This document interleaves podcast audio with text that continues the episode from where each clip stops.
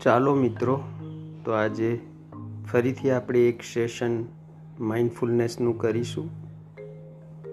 Mindfulness માટે હવે તમે પૂરેપૂરા માહિતગાર થઈ ચૂક્યા છો. તો આજે આપણે ફરીથી એવું એક નાનું સેશન કરીશું અને આપણે જાણીએ છીએ કે આપણે હંમેશા માઇન્ડફુલ રહેવાનું છે. કોઈ પણ એક્ટિવિટી આપણે કરતા હોઈએ, તો એ એક્ટિવિટી પ્રત્યે સજાગ રહેવાનું છે. જેમ કે ટીચર હોય અને તમે ક્લાસ લેતા હો, વર્ગમાં જવાના હો અને સબ્જેક્ટ ભણાવવાના હો.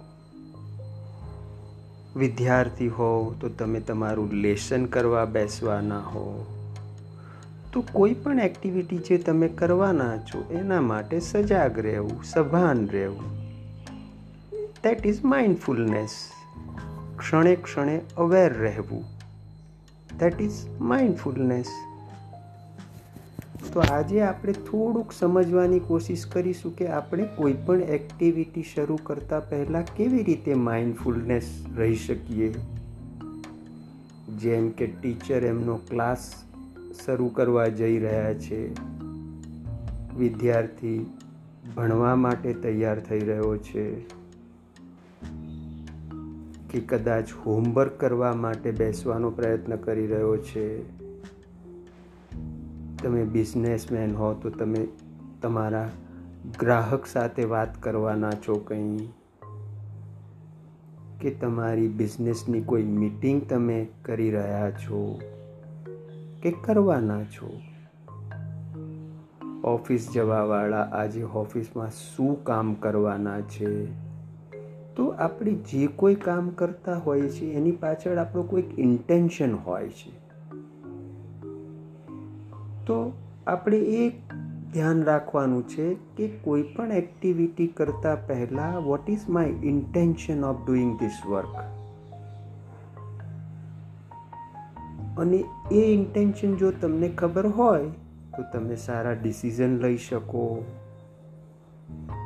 સારી રીતે સામાન્ય વ્યક્તિ સાથે ડીલ કરી શકો. તમે તમારા વક્તવ્યમાં, તમારા કાર્યમાં વધારે ઇફેક્ટિવ રહી શકો. તો એટલું જ ધ્યાન રાખવાનું છે કે હું કોઈ પણ એક્ટિવિટી શરૂ કરું, એના પહેલાં એક લાંબો શ્વાસ લઈ અને થોડું વિચારી લઈશ કે what is my intention what is my objective હું હોમવર્ક કરવા માટે બેઠો છું તો હું વિજ્ઞાનનું કરવાનો છું? એના કયા ટોપિકની વાત છે? આવું થોડું ઇન્ટેન્શન ક્લિયર કરવું દેટ ઇઝ માઇન્ડફુલનેસ અને then you will be more effective તો ચાલો આ વસ્તુને ધ્યાનમાં રાખીને આપણે એક નાનું માઇન્ડફુલનેસનું સેશન કરી લઈએ. તો આપ જ્યાં બેઠા છો, તે સરસ સીધા બેસી જાઓ. ખુરશીમાં ક્રોસ લેગ બેઠા હોય તો ક્રોસ લેગ તમે પલાઠી વાળીને બેઠા હોય તો પલાઠી વાળીને અને વધુ જો તમે પદ્માસનમાં બેસી શકો તો વધુ સારું. પણ જ્યાં પણ બેસો ત્યાં ઢીલા અને પીઠ કેળ કમર ગરદન સાથે સીધા. શરીરના કોઈ પણ ભાગમાં તણાવ નહીં. સરસ. તો હવે શરીરને વધુ ઢીલું મૂકવા માટે જ્યારે શ્વાસ બહાર નીકળે, ત્યારે હાશ એમ અનુભવો. અને જુઓ કે શરીર વધુ ઢીલું થાય છે. હાશ, એમ અનુભવો. સરસ.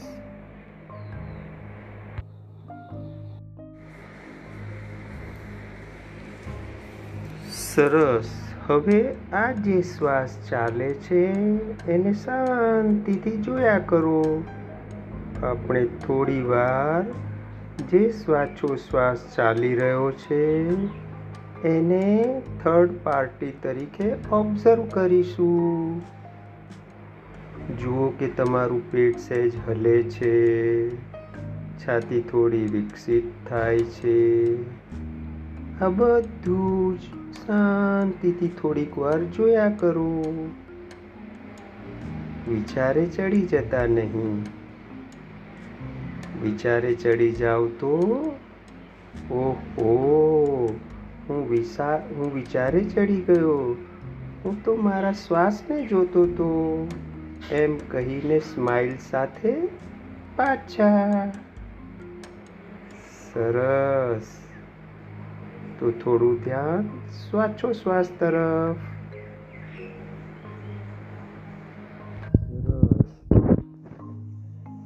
તો હવે યાદ કરો તો આજે દિવસ દરમિયાન આપ શું કાર્ય કરવાનો હેતુ ધરાવો છો?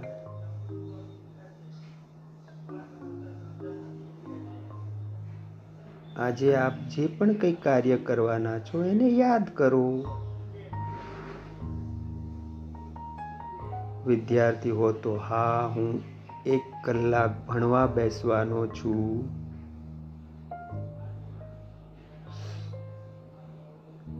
ટીચર હોત તો આજે તમે કયો નવો ટોપિક શીખડાવવાના છો?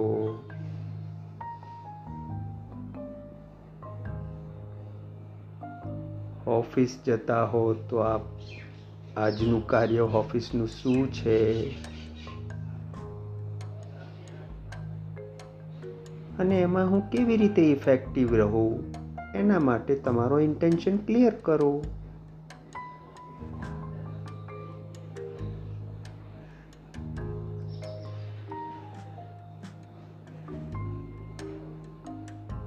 બહુ વિચારે ચડતા નહીં.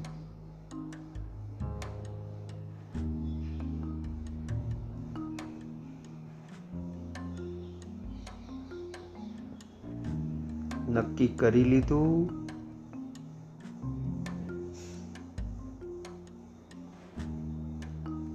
સરસ.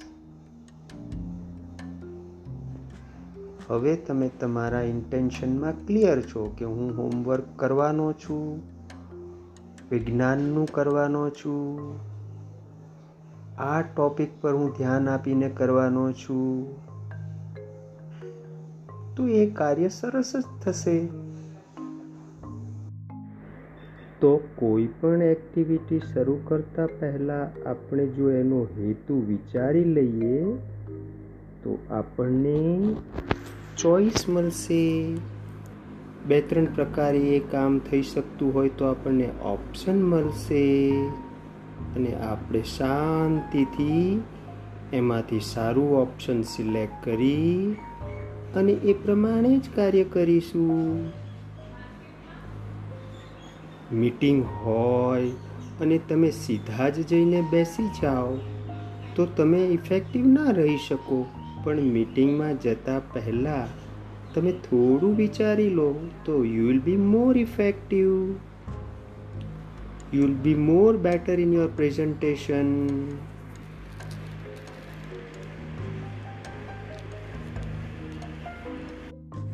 તેવી જ રીતે આપણે જો સ્ટુડન્ટ હોઈએ તો આપણું હોમવર્ક આપણે સરસ રીતે કરી શકીએ. થોડું પહેલાં વિચારવાથી આપણે આપણું કામ સરસ કરી શકીએ છીએ.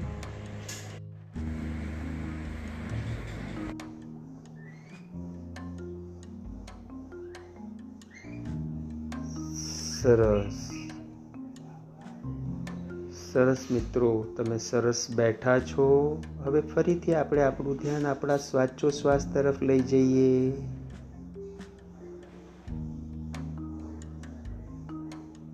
અને મનોમન એક નિર્ધાર બી કરી લઈએ કે કોઈ પણ કામ કરતા પહેલા હું એક લાંબો શ્વાસ લઈશ. થોડીક ક્ષણો એના વિશે વિચારી લઈશ અને એને અમલમાં મૂકીશ.